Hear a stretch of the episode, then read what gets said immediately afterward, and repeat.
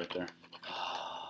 You have not been able to enjoy that sound for a while, have you? Two weeks. It's a dry spell. Uh, And it's not like I, I mean, I've chosen it. I mean, I could have drank if I wanted to, but let's back up and tell a story because there's story time with Uncle Dave. it doesn't sound. The, verbiage. Yeah, Yeah. Yeah. sounds like you should have a windowless van when you say that. it really does. Instead of a suburban and a An old PD suburban. an old PD suburban, which just sounds even worse with the current state of. Uh, yeah. Anyways, so backstory: I was over to a friend's bedside and all of a sudden developed vertigo, like just sitting there, just randomly, Friend in the hospital. right in the hospital, friend in the Yeah. hospital, just sitting there chatting with her, and she's doing well, all things considered. You know, she's dealing with her own medical issues, and Yeah. uh, don't want to go into those. But it, all of a sudden, vertigo hit, and I was like, "Whoa!" Just like I know exactly what time, what day it hit. I mean, because I looked up the clock, and I ended up. I- had to excuse myself anyways because I had an appointment unrelated. Went to my appointment there at the hospital for a sleep study, Mhm. and then ended up throwing up. I walk. I mean, the whole issues with I have with that doctor's office. I don't want to go into it. I don't think I don't want to badmouth anybody. I I just don't think she quite understood what was really going on and didn't Well, put if you're dealing with a specialist, right, like I've worked with a specialist clinic, they're like, "Oh, that's this," because that's what they see every single day. right. And I'm not saying that they're that she was wrong. Yeah. But like in a 40 year old dude who's all of a sudden throwing up and sweaty and tachycardic, most likely. It could have easily been other things, and Oh, yeah. didn't trigger those uh, in my emergency mind that I have, Exactly. my, my emergency medicine mind. But anyways, We have that very unique mm, agreed. thing of both of us come from emergency management. right and emergency backgrounds Yep.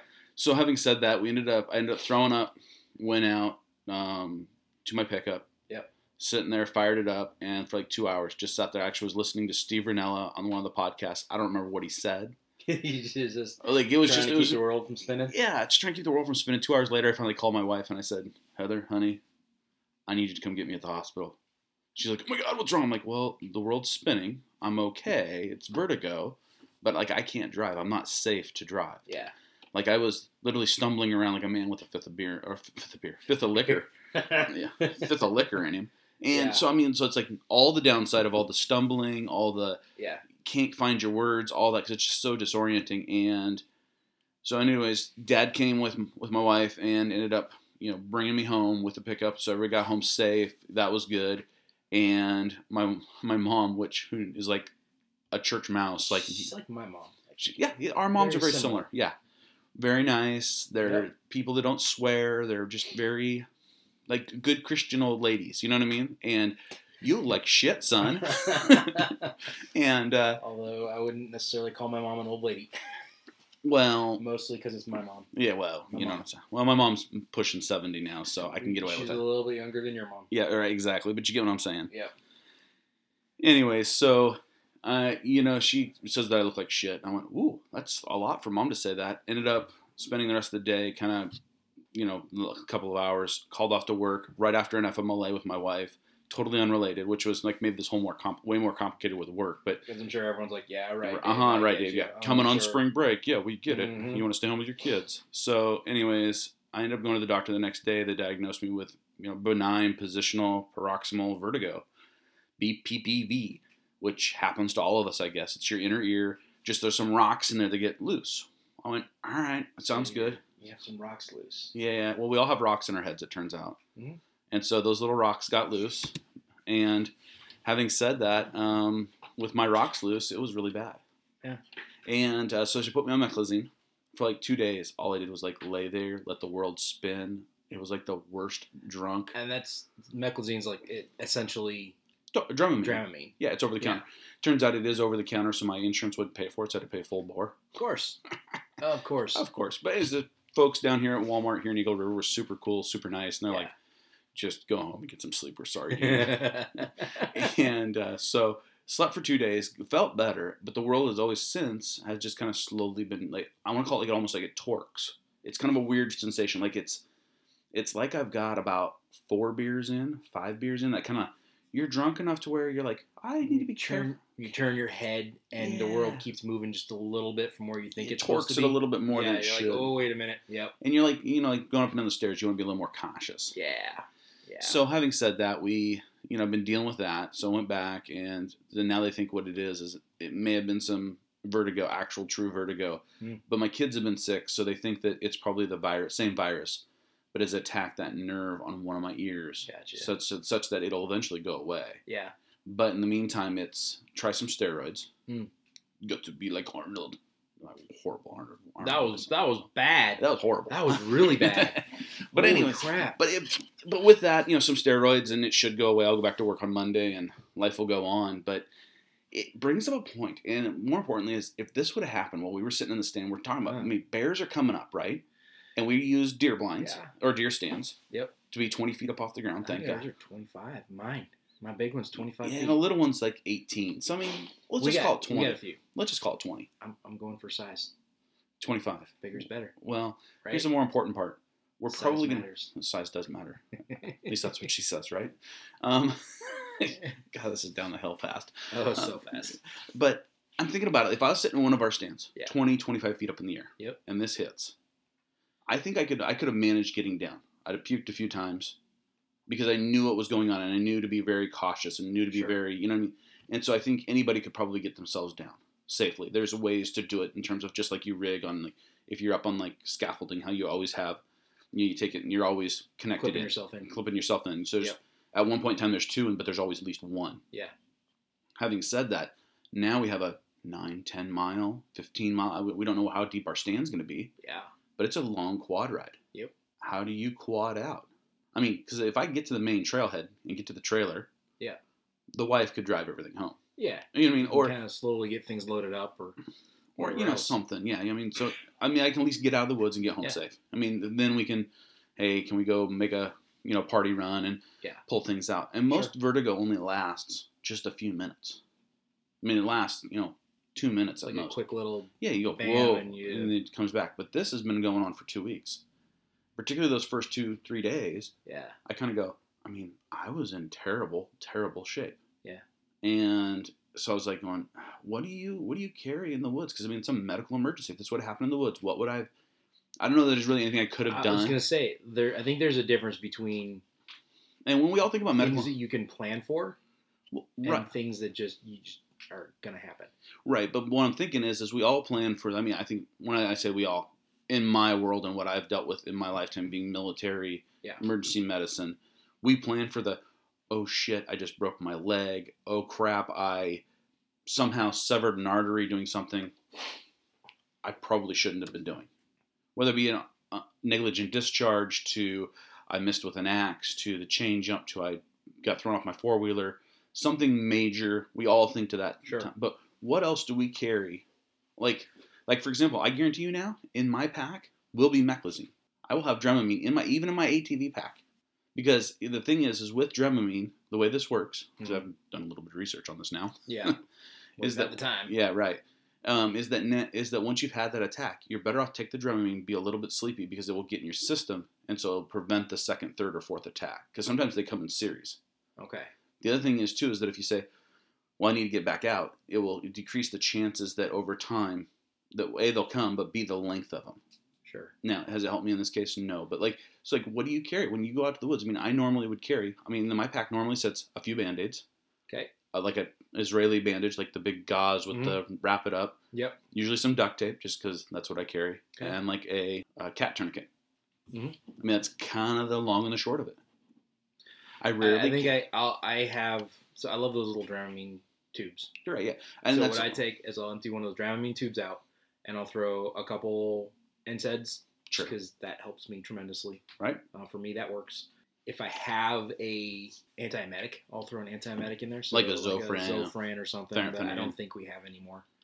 If we do, it's long, long past due. long past due. So, Right. um, but for a while there, I'd carry a Dramamine, uh, not a Dramamine, sorry, a, a Zofran, an aspirin, like a little little baby aspirin, and then and then uh, So, Yeah. but like I'm thinking about this in terms of it kind of opened my eyes. I mean, I am a 40 year old man now because I just turned over my birthday. So Mhm. being 40, I'm not in the world's greatest of shape.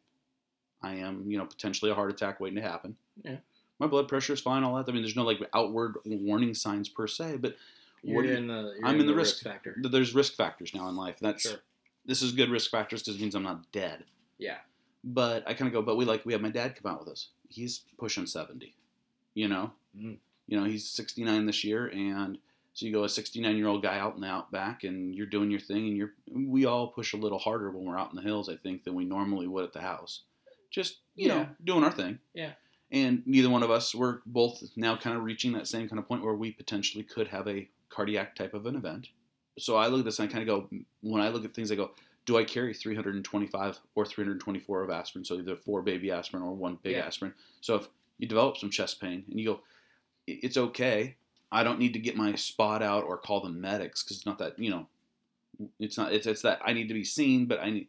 I don't. Yeah. I don't need to like call the bird in. Well, I think also understanding, having a good, strong understanding of medical issues Mhm. is good. If you go out there, um, so I, so today in this day and age, the big one right now is the coronavirus. Oh, it's totally out there. If you do nothing but just watch CNN, are you going to have a good view of what the coronavirus is? No, I mean, just like anything else, you need to have a well versed background. Yes. But and I think when it comes to so, but when I think about it, like there's a lot of things we can carry. Like and like you say, and you talked about, you know, if you only listen to the coronavirus and CNN, and Sure. what does that look like, or Fox News, or whatever your news source is.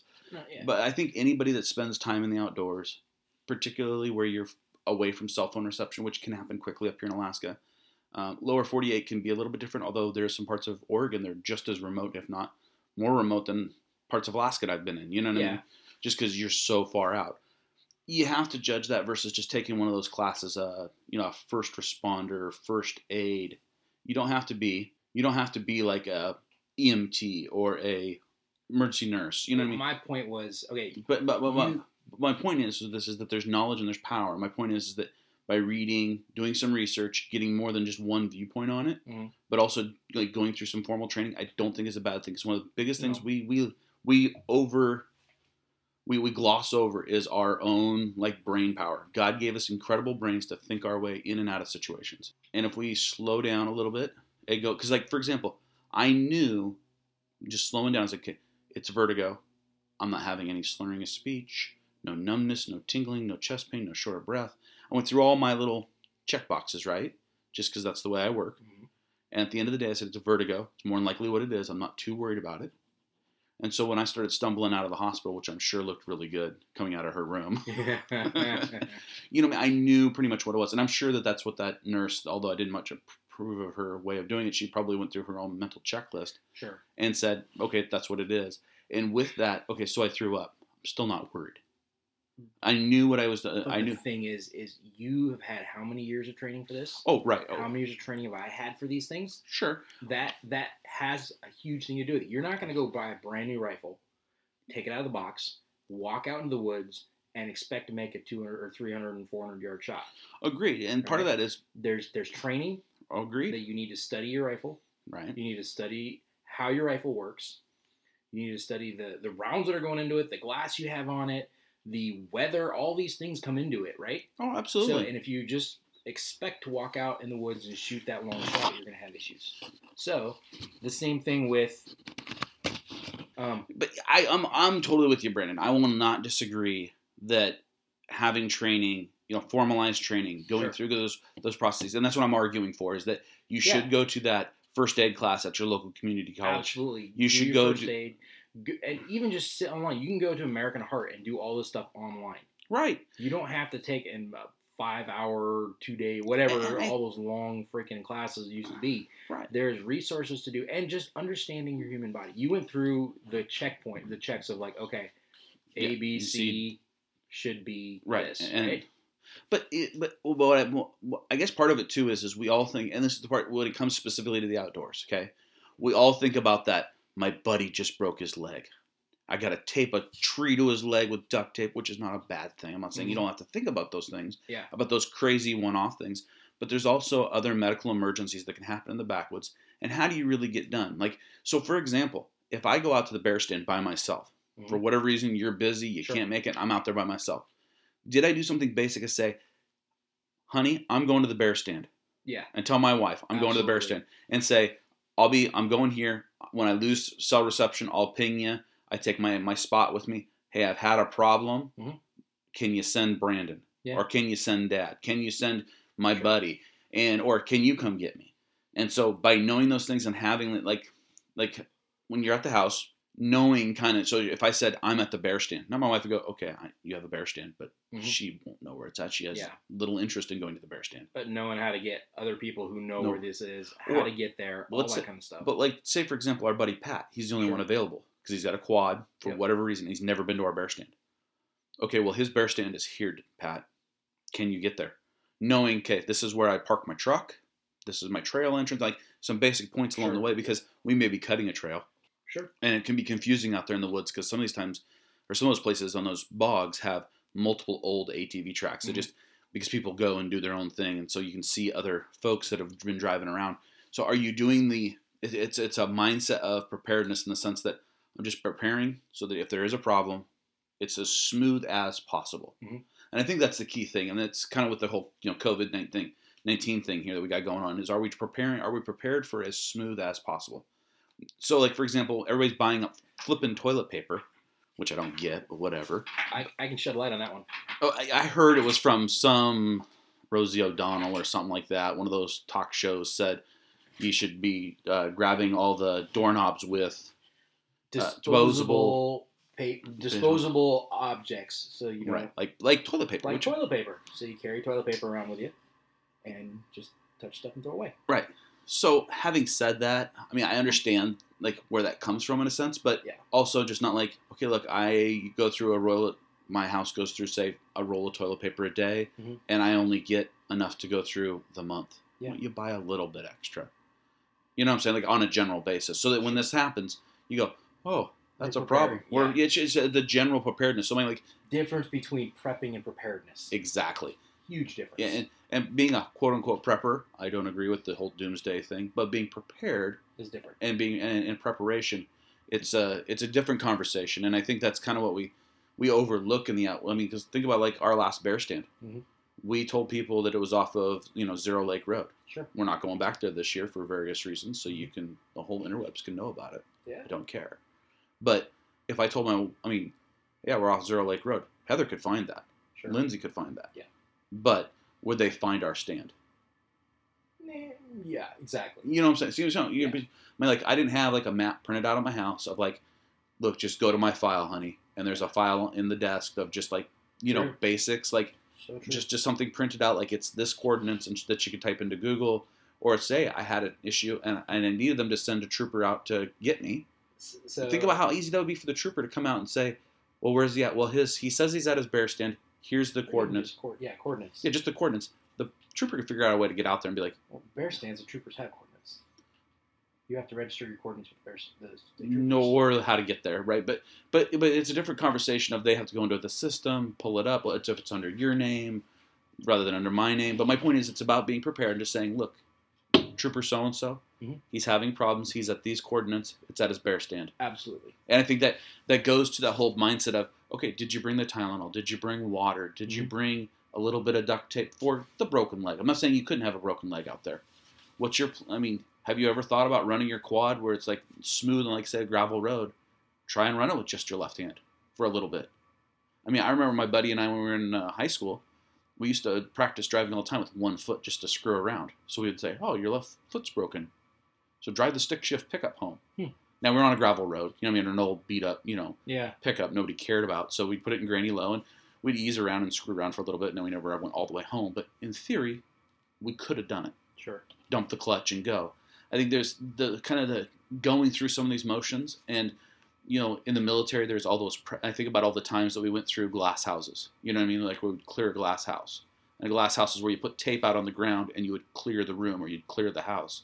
And the idea being is that literally the walls were there was not it was air, Mhm. but you're following duct tape on the ground. Sure. And so the idea being is that you're learning how to do it and have everybody watch you. And yes, you're making mistakes as you're practicing to try and get better. Because if your first time of going through something is, hey, I'm going to duct tape your leg to a stick, how does this work? What do I need to think about? Is in that moment, it's going to not, it just, I don't think it's going to end right. If that makes sense. I Even as somebody as, as prepared as we are, I, I mean, I think we do better at it than maybe some of the other folks we know, but I- I think that there's also something huge to be said for. Um, well, I think you can be overboard on this. oh, absolutely. I think that like people take this, and that's what I see in the like today in this Coronavirus. This, this whole COVID nineteen thing is everyone is taking this to the extreme, Mm-hmm. way over the top. This is going to kill the world. We're all going to die. Don't talk to anybody. Don't go anywhere because you're going to get like Well, but like, zombie. well, yeah, well, but like, so for example, I don't have cable TV. I have a lot of YouTube that I consume. Yeah. But like, a video, if I watch say hundred videos and I watch a video on it, like out of out of hundred videos, one percent of my time is spent on preparedness of medical emergencies in the woods, or Sure. You know, or something like that. and understanding with that where you're going. Right. Exactly. you know, So- we're we're talking specifically bear. We're thinking, okay, what are the challenges in that area for our bear stand that we're going to have to overcome as we're getting out of that? It's going to be hugely different for when we're talking about going to the North Slope for a fishing trip. right. Well, exactly. You know, like like how do you how do you uh, like another medical emergency that happened this this past summer that's kind of falls into this category in my mind think about uh, the uh, our buddies that uh, hooked themselves out on the montana Oh, yeah. creek you know what i mean like Yeah. it's not like it it's not a deal ender but it sure is a pain and it's a day ender. it, it could be a day ender Yeah. and so how do you drive that hook out i mean Well, and that's, and that's- there's a i'm not saying you have to Is it- practice that one that's a little overkill I think it's a Kenai or is it? I want to say it's uh, central penn yeah Central. Yeah, they have Central uh, Peninsula they have Hospital. the board on the wall in the ER. I, I heard they took it down Did they? but I have not been in there. I'll be honest Oh. with you. But yeah, the, for years they had that the hook on the board where Hook they would, board. yeah. Every time they I- take a hook out of somebody, they put it up on the board. and I mean I was in the ER here in Anchorage, uh, just a couple of years on Mhm. nights, so Yeah. not high fishing times. And we took out several fish hooks. Man, can you, I would get if it was me who got hooked by that thing, I would be ticked Oh, I'd be pissed off. that they took my hook. Yeah. I, I, I paid damn good money for that, or Well- somebody else paid good money for that. I want it. yeah, it's a little badge of honor, so to speak, right? I want to catch, catch fish with it. And go kill something. There Yeah. you go. But I mean, but I mean, so like for example, it doesn't have to be the end of the world stuff. You know what I mean? And, and it, when you talk about being prepared, it's thinking about okay, I'm going to do a little bit of my time in my research. I mean, like I research bears and I research moose and I research caribou and I do a lot of these things. But how much time do you spend just? And again, not trying to go overboard, but like say, okay, look, if you watch 100 videos and you watch one on some kind of preparedness thing, how to drive a hook out, Mhm. how to um, splint a leg, you know what I mean? Just take those onesie Absolutely. twosies and just kind of slowly build that in. I'm not saying you need to test everything, but just kind of sometimes have that thought process of what does this look like? Do you have a first aid book that you've read through? I mean, you don't need the special forces version version, but they would cover, you know, everything under the sun. Or uh, Or pick out for me, for me, um, if I'm gonna go read or look through something, it's better for me to have a little, you know, flip book in my Right. pack, in my med kit of here's what you do. Right. I mean, like it used to be, if you got bit by a snake, you would cut it, you know, cut that little piece of flesh out. That's what I was always trained. And you suck it out and spit. I don't know if you were trained that, Yeah, but in reality, that's not what they say anymore. it's not a good idea. Yeah, there's a lot of other issues that come into that. Yeah, but so I mean, you know, some of the stuff is you need to be up to date. You need to be thinking about these things and understand that you're probably going to make mistakes and do things wrong. But it just this whole like medical like emergency. I mean, because if I'd have driven, it'd have been. I mean, I could I wouldn't have gotten a DUI because I wasn't under the influence of an intoxicant. no, But I would have been reckless and endangering people, and I would have been at fault if I'd have been in Iraq because it, I shouldn't have driven, and I'm glad I didn't Mhm. uh, because it was the wrong thing to do. But what do you do in those moments when you're in the woods? You know, I mean, thinking through those things, it just kind of, and it just it hit me as how fast it can happen. I mean, Mm. I was literally sitting there chatting like we are right now, you know, having a good time, talking about our dog. You know, we were talking. I think we were actually talking about fishing because she really Yeah. wants to go fish. She loves fish, and all of a sudden, boom. Now what? Yeah. Here it is. You are now incapacitated at a certain Mhm. level.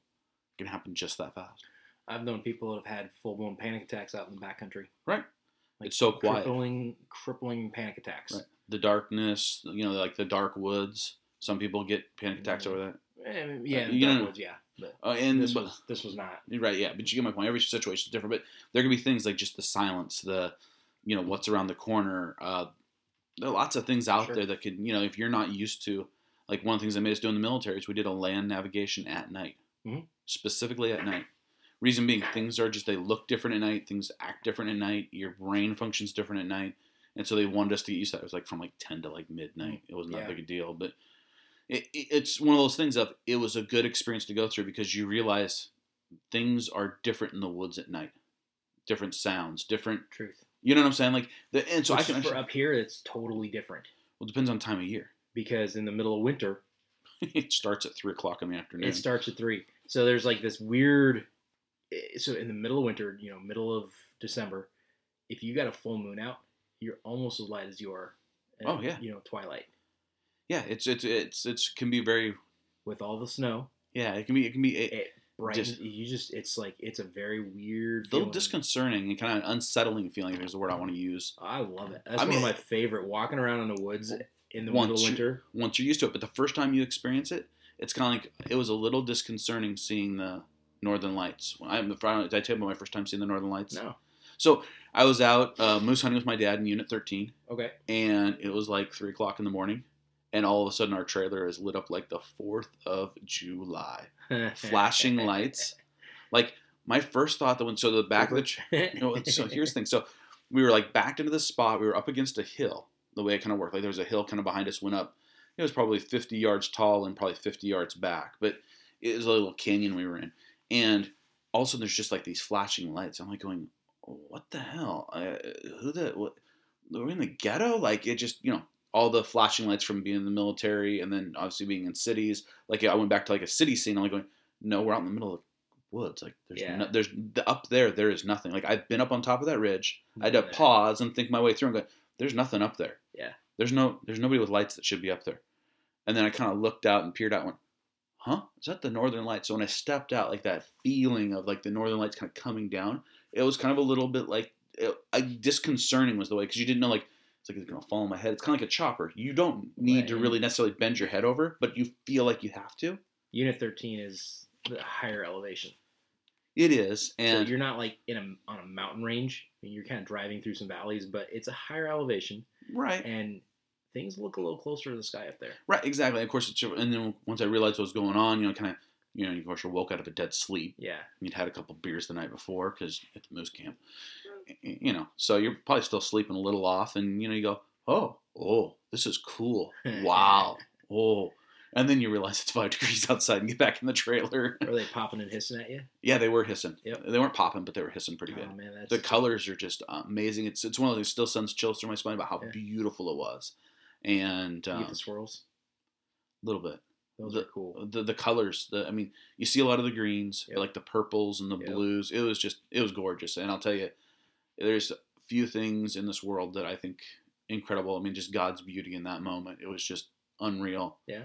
and uh, if you if people go man what do you do in alaska in the middle of winter you drive to fairbanks and you go see the lights Yeah, because there's really nothing else to do in Fairbanks. ice fish True.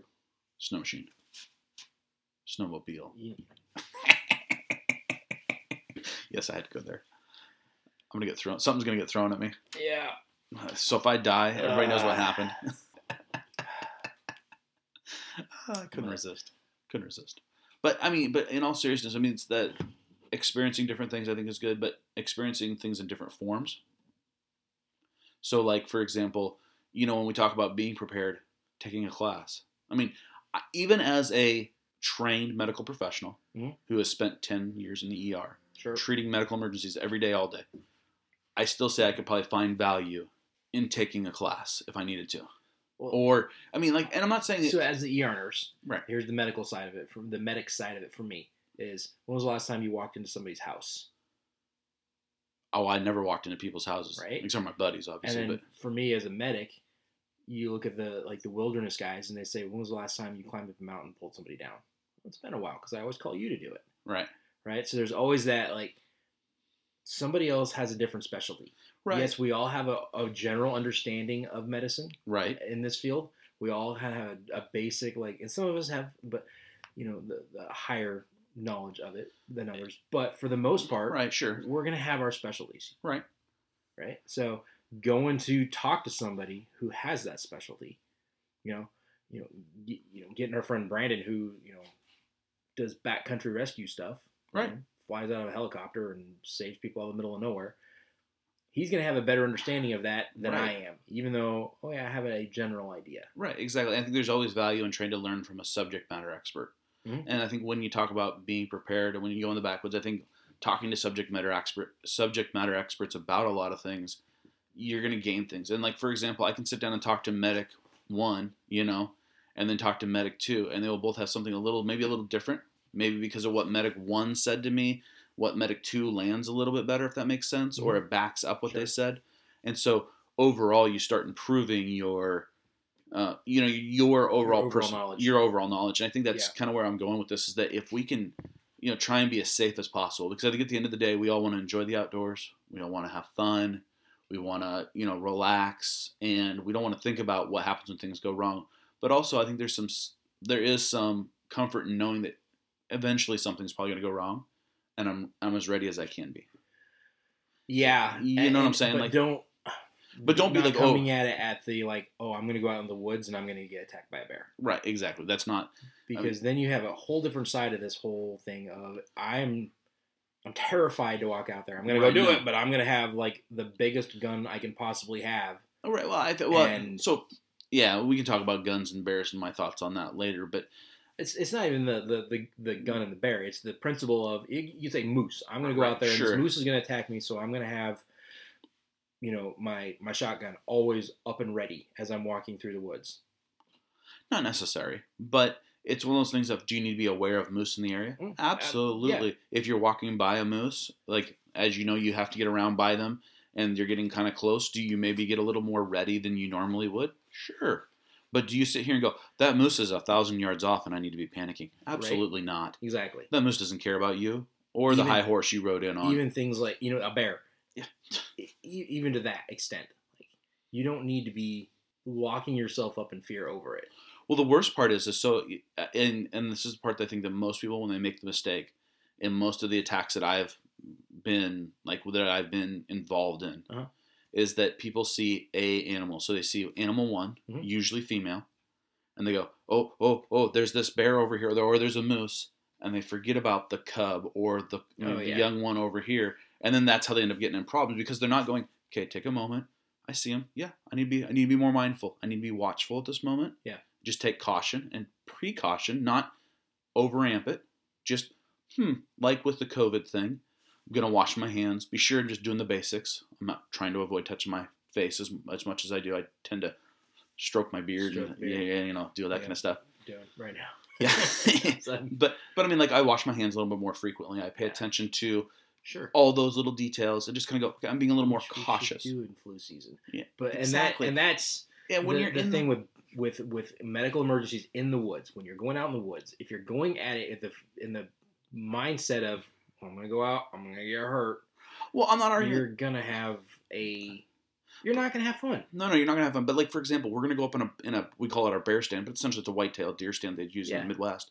Okay, so when I get up there and we're putting it up, right, taking the extra second and going, okay, this is probably how it's gonna fail poorly if it does. What do we do to mitigate those risks? Sure. The basics. I'm not saying you get paralyzed by you know paralysis by analysis or par- Mhm. paralyzed by fear. What I'm arguing for is, hey, there is a risk potential out here. Mhm. Just like driving my truck home tonight, yep or when you drive me home because I'm still a little dizzy, but true but when you drive down the road, there's a risk potential about doing 55 going back to my house Mhm. in the snow and everything else. Now, the roads are pretty nice, and I don't have a problem with you doing even 85 on that road. But my point is, there is a risk of driving too fast, or there's a risk of even driving, regardless. there's a risk of walking outside on my walk probably break my head faster there. right i mean like but, but my you point is, go cross the street to go see the neighbor and get Right. nailed by a car like if you're so caught up in the well right. doomsday is coming and something bad will happen But on the same token, I would argue that when we jump in the truck to head back to my place, what are we going to do? We're going to buckle our safety belts. mostly because it's the law Mostly because it's a law, and mostly because it's Mostly. yeah. But my point is, is we're going to do those little things just to be cautious, take the precautions. But I'm not saying you you sit here and you go, oh, I can't go out in the woods and I can't put up a stand because I look. Guys have been putting up stands in the woods forever, and yes, guys have fallen out of stands. But if I have the, I mean, there, I mean, I sat in my stand. I went up in my stand Mhm. probably when I shouldn't have this past year. Mm. So we went it out. really exactly secured Well, no, no, it wasn't. It was secure just fine. This was when I went out with my dad. We were feeding the stand, Oh, and the, there's thunderstorms all around. it was blowing. It That's was right. blowing. And I'm like, got up in the stand, like going, man, this thing is wobbly. Mm. What the French? Yeah. Like, holy hell. Like, I mean, I was like, I got a little scared there, right? You know, I mean, I wasn't locked in yet. We weren't going to sit on the stand because Sure. we weren't hit at that point in time. But I was just going to try and cut some branches out of the way. Yeah. And I'm going, man, I'm just, this is- something's just not right here. And I wasn't, I was like, I was like standing, leaning into the stand. Like, I was, felt very safe till it started moving. I'm like, going, this thing's just moving too much. Do I need to move? I mean, like, I thought, do I need to move the stand? What's going on? And then I kind of, out of the corner of my eye, kind of looked up, like, man, what's going on? Like, just think through this, Dave, right? And I saw all the trees just whipping up at the top, and I'm like, oh, gale force winds. Probably shouldn't be in the stand right now. Uh. So I didn't panic, but just kind of Sure. time to get down out of the stand and went, let's not go in the stands tonight. Yeah. You know what I mean? So those are the kind of basic things that you need to think about. Is what I'm saying is be cautious, use common sense, don't go over nuts about it. Don't say, well, gee, I need to go. I mean, if you want to, I wear a helmet when I ride my ATV just because I've seen too many head injuries and they scare the hell out of me, to be honest with you. But I don't wear a C, the C collar or C spine protectors that you can get. I don't wear full leathers when we ride. Yeah. I mean, I wear a long sleeve T-shirt just so the, you know, Bugs don't. Bugs at don't get at me, but- like I've ridden with T-shirt and shorts and a helmet. Yeah. I mean, you have to understand what your risk is and understand where you're comfortable with it. Yeah, that's And- true. Because I, it's- think everyone is going to be different on that. Everyone's Like, gonna be different. My my And there's no law here in. Alaska about helmets, so you can well, do whatever you want. And everything, even driving down the road, Right. if you just aren't comfortable with it, don't do it. Right. Slow down. Yeah. If you're doing too slow, get off the road. Exactly. That's the biggest thing. Yeah, if you're if you're not comfortable with what you're supposed to do in that situation, don't do it. Right. For me, like sheep hunting, I know there's certain things right now with the, with having the back injury that I do that the the balance is not there to go scaling certain things. Yeah, you would have to be in a certain situation. Like you couldn't take certain pla- you couldn't go to certain places. Yes. So it limits your opportunities and your chances. So is that a reasonable hunt to go on? Yeah. I mean, it's still reasonable to go on, but just understand that your success rate It's- just went. Way down. It's gonna be different. Uh, but that doesn't mean I'm gonna say, well, I can't go out there because I might get hurt if I go sheep hunting. Oh, right, exactly. And that's, I, I think common sense is kind of where it really is at. I think being prepared in the sense of Mhm. thinking about it in terms of we prepare a lot, and um, particularly you know middle of winter, do a lot of reading, you do a lot of YouTubing, just because what else are you gonna do? But I mean, we do those things. Should medical emergencies from like a first responder, from a I mean even as a nurse, right, who's worked in a hospital for years, do I is there still value in looking at it through a different lens? so Um, like for yeah, so so yeah. for example, like in the ICUs they have we okay so in emergency medicine we have Sure. trauma nurse core course TNCC, okay, and any nurse can take the course. Yep. Now if you're at a trauma level center, you're very familiar with what I'm talking about. Um, most medics are familiar. They have something Mm-hmm. similar uh, that they go through, and so it's really designed around the emergency nurse and their you know first assessment. They make ICU nurses take it, so they know what's being done downstairs Yeah. before they get to the ICU. Yes. There's value in now seeing because I'm a case manager now and I get to see what is done and I understand what's done downstairs I did it myself for so many years. Seeing in those trauma cases what's done 24, 48, 72 hours, 96 hours Mhm. post, I think it would have changed my trauma care down in the ER. And, I, and so I think there's value in looking at it from not just a, oh, well, you know, special forces. You know, that's that's the one that a lot of guys go to is like they want to look at the, you look at me like I'm funny, but a lot of guys when you say, oh, we need to do emergency medicine, a lot of guys, I guarantee you, listening will go, well, the special forces guys, they they know it best. Well, don't get me wrong, they know gunshots, they know blast, oh, I was trying to figure out where you're going with that. right? But my point is, is they know a very specific part of it, and so going with more mundane, you know, more kind of low key injuries and emergencies or urgencies. For example, the vertigo could have been an emergency if I'd have fallen out of a stand, right? But it, but it's an urgency about like say for example I was just feeding the barrel. Oh, it hits. Now I just need to ride my quad out. It can become an urgency in the sense that I need somebody to urgently, not emergently, emergently meaning you know fast as you can, but just somebody Yeah. needs to come out in a fairly respond, you know, just come out in a fairly short order, you know, and help me out of the woods. It's a different conversation, is what I'm saying. And so I think we we we focus on the emergency piece in terms of, oh my God, you're dying, Yeah. versus the you're having an issue, but let's get you out of the woods and you'll be fine. And it's and I think again it goes to that overall preparedness, and rather than just like jumping to the extremes, we need to think Uh, about yeah. And it's extremes is the hard part. And I think that's the problem that you can run into with this conversation is that everybody wants to go to the extreme. Yeah, everyone's gonna go to the extreme because it's really hard to think of the in between stuff. Well, but I'll guarantee you never thought about vertigo until two weeks ago. no, I didn't. Yeah. That's what brought this topic up. But the thing is, is is we can sit here and go round and round a horn, and you can do this to the point, like you said, paral- uh, paralysis, by, analysis, where you're trying to come up with every conceivable possible thing to to alleviate yourself from. Well, you could you could eventually end up if you did that, you could end up carrying a full backpack full of medications out in the woods because there is the potential to have hundreds of different issues out in the Oh, woods. I agreed. But if I think if you if you're honest about it, you say what was most likely going to happen. Now, for me, because I've had this vertigo issue where it's it been a long, be again. it could be again. So for me, it's going to be different than it is for you. Yeah. But like for example, taking into account our age. So should we have aspirin out there? Okay. Should we have ibuprofen? Now, here's the thing. I have to think also. I personally, I think about my guy to my left or my right because like military, right? Sure. So I like ibuprofen as well. It helps with my back pain. Yeah. Does a really good job for me, so it's not gonna be an issue anyways. But thinking about things in terms of okay, you know, Brandon We'll my- probably need it. might probably need it. Yeah. Okay, well that's a great thing to have in there. But like I know my dad reacts well to Tylenol, so I should put some Tylenol in there. Sure. Now I'm not saying you need to carry everything under the sun. What I'm saying is is think about things that will focus on your condition. So for example, one of the things with like my wife, I know she can go through band-aids like crazy. Mhm. Because she's on a blood thinner. She will be for the rest of her life. Mhm. So one of the things you're gonna you're you carrying extra stuff. But I'm carrying extra band-aids, but it's a reasonable thing. I'm not going to say I don't want to carry a Sam splint and you know, for me it's just duct tape and I'll use a stick Yeah. because I'm going to carry a hatchet unrelated anyway. But if you're if you're gonna get to that point, if you're gonna start really paying attention to that stuff, I think you you need to start working on the asitual situational awareness of where you are and what you're Mhm. doing in the woods, and then work on being able to rationally think through an issue.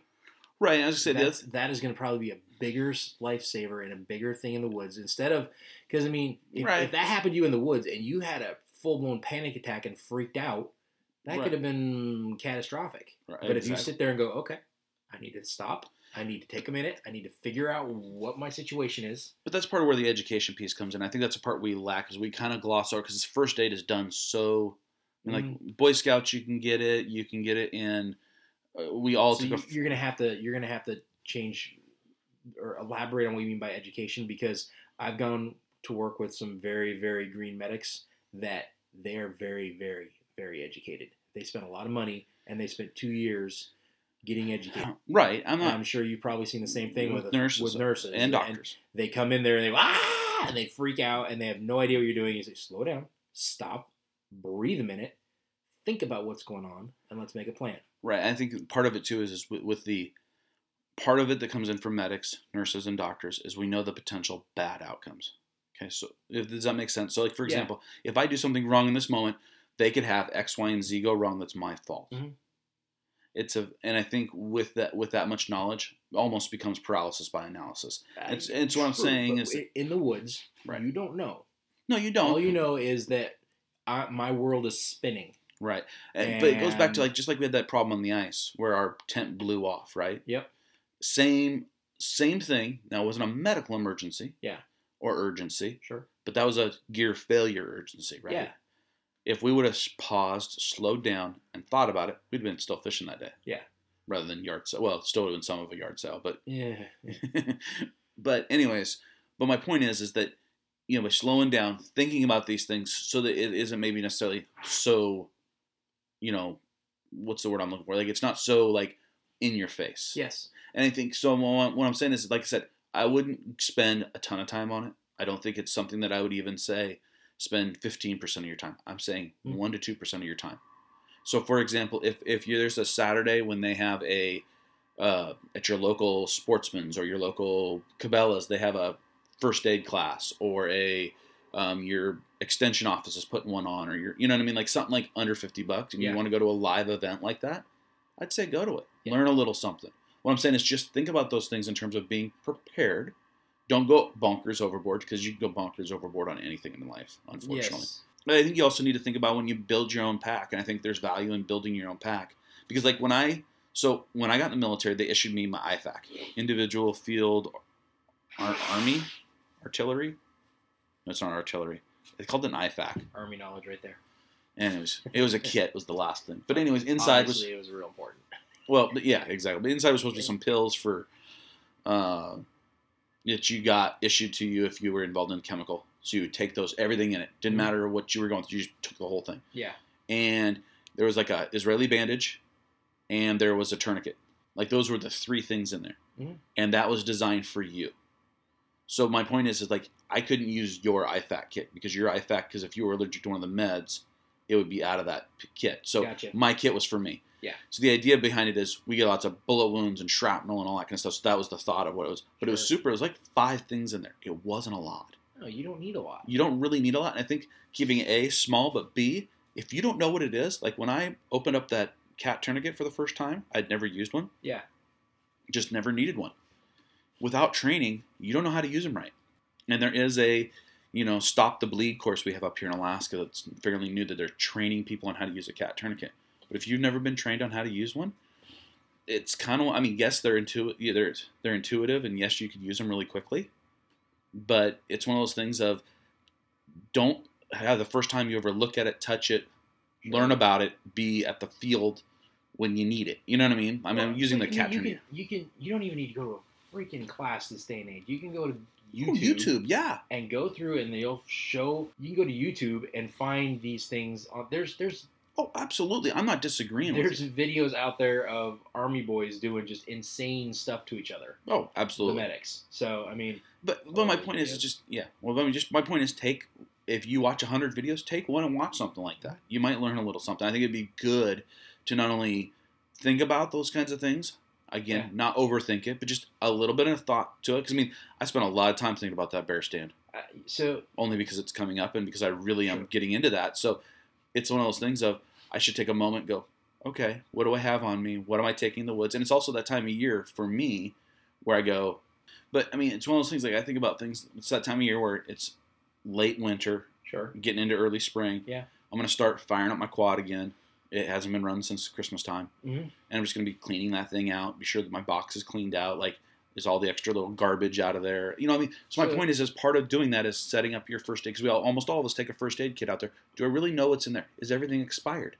When was the last True. time you went through it? You know what I mean? Like, Oh, I'm just looking at this thing right now. It's from Spartan Armor Systems, and it's just a, uh uh advanced individual first aid kit. It's like 130 bucks.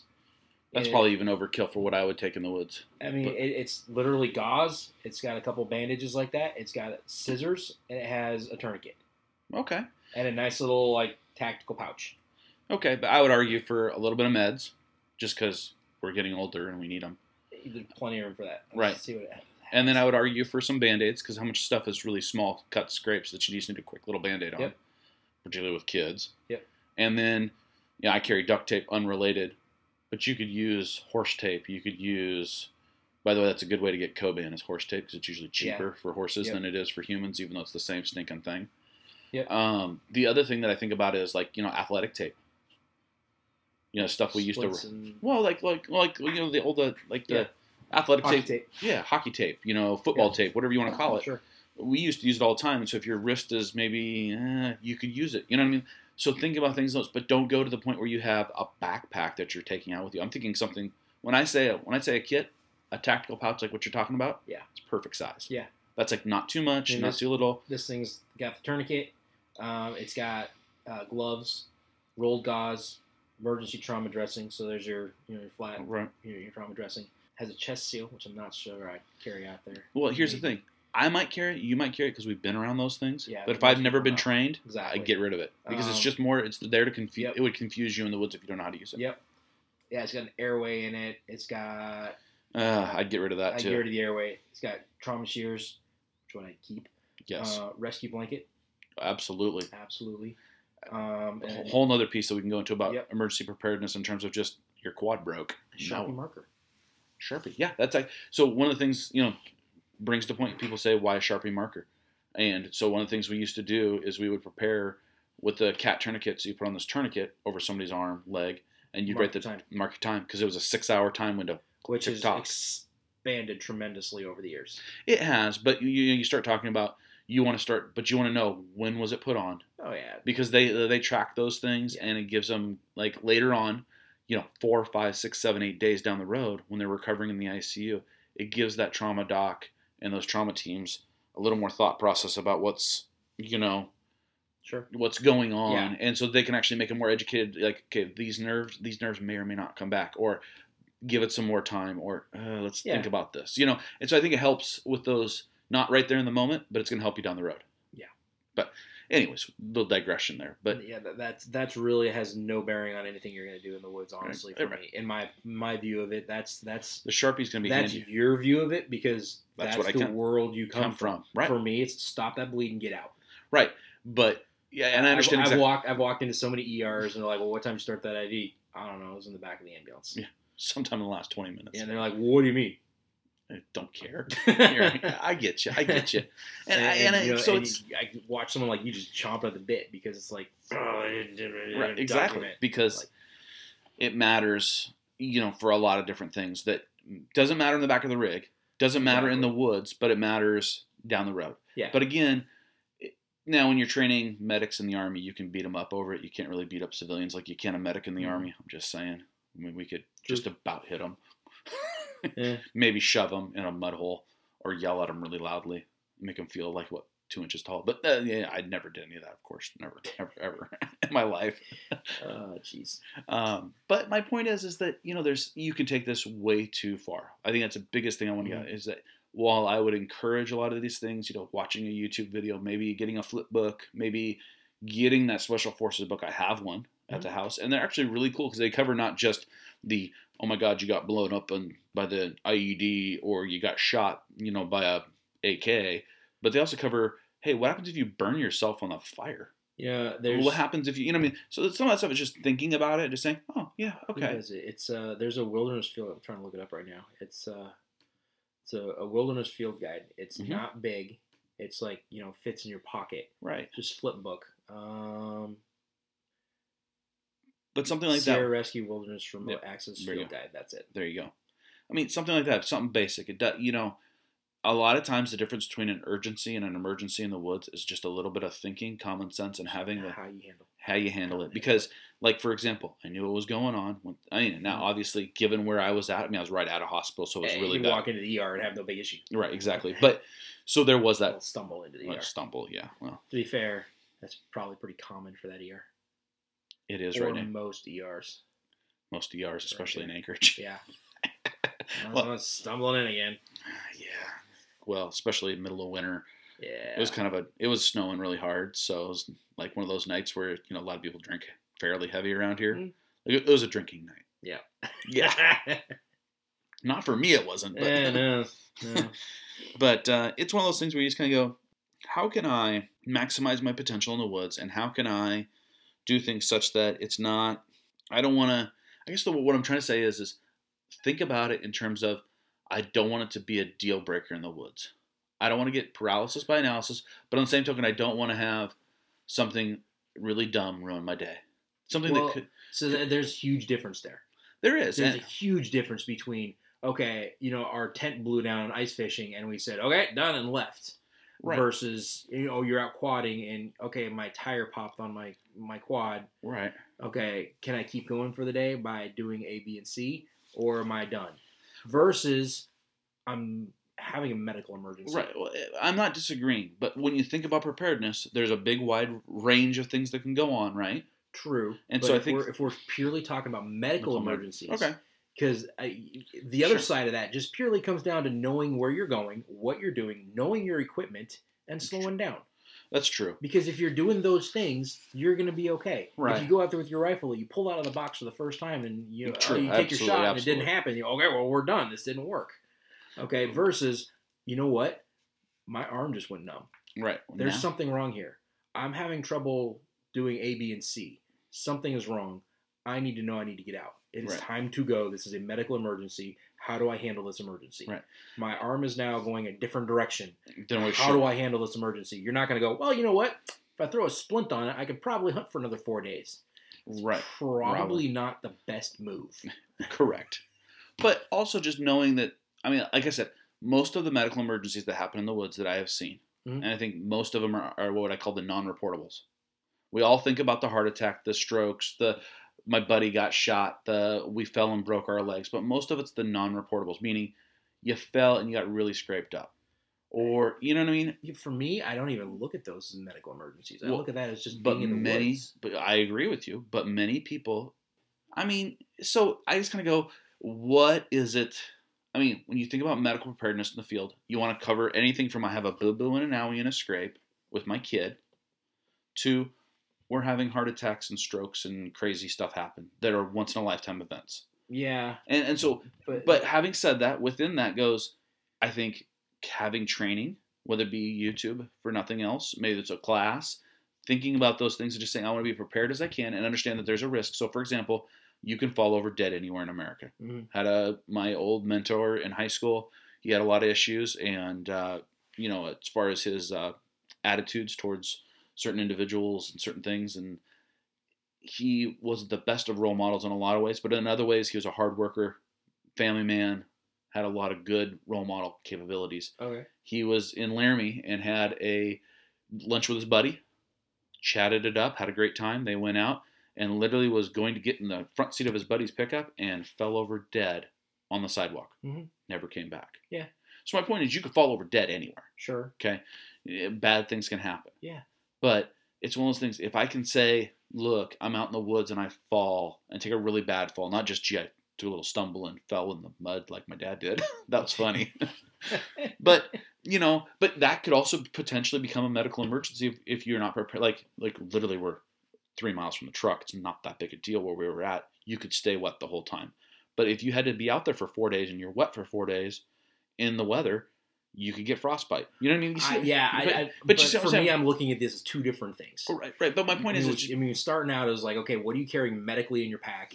but Uh, but more I'm thinking about this as we've been talking. I think there's an education piece where you have what's in your pack. Do you know how to use what's in your pack? So okay, so something like for example, an airway. Okay, if I handed the average person out here on the street an airway, would they know what to do? I have a story about that for you later. but you get my point. Like most people, if I give them an MP, a nasal pharyngeal airway, an Yeah. NPA, they'd look at me with a cross-eyed, and go, "What the? Do I Yeah. do with that?" Well, if you don't know what it is, I would argue to, to delete it from the kit. Nothing says you shouldn't go out and touch your kit every year, go through it and touch it and feel it. Be sure everything's still good. Now, obviously, the scissors don't expire, the tape doesn't expire, but like Tylenol does lose its uh, effect, its uh, Effectiveness. effectiveness. You know, ibuprofen, like how many those little packs that you buy at the gas station for a dollar, way too much for two pills, but they're really cool for these kinds of packs. I mean, if you don't use it for five, six, seven years, it's now expired.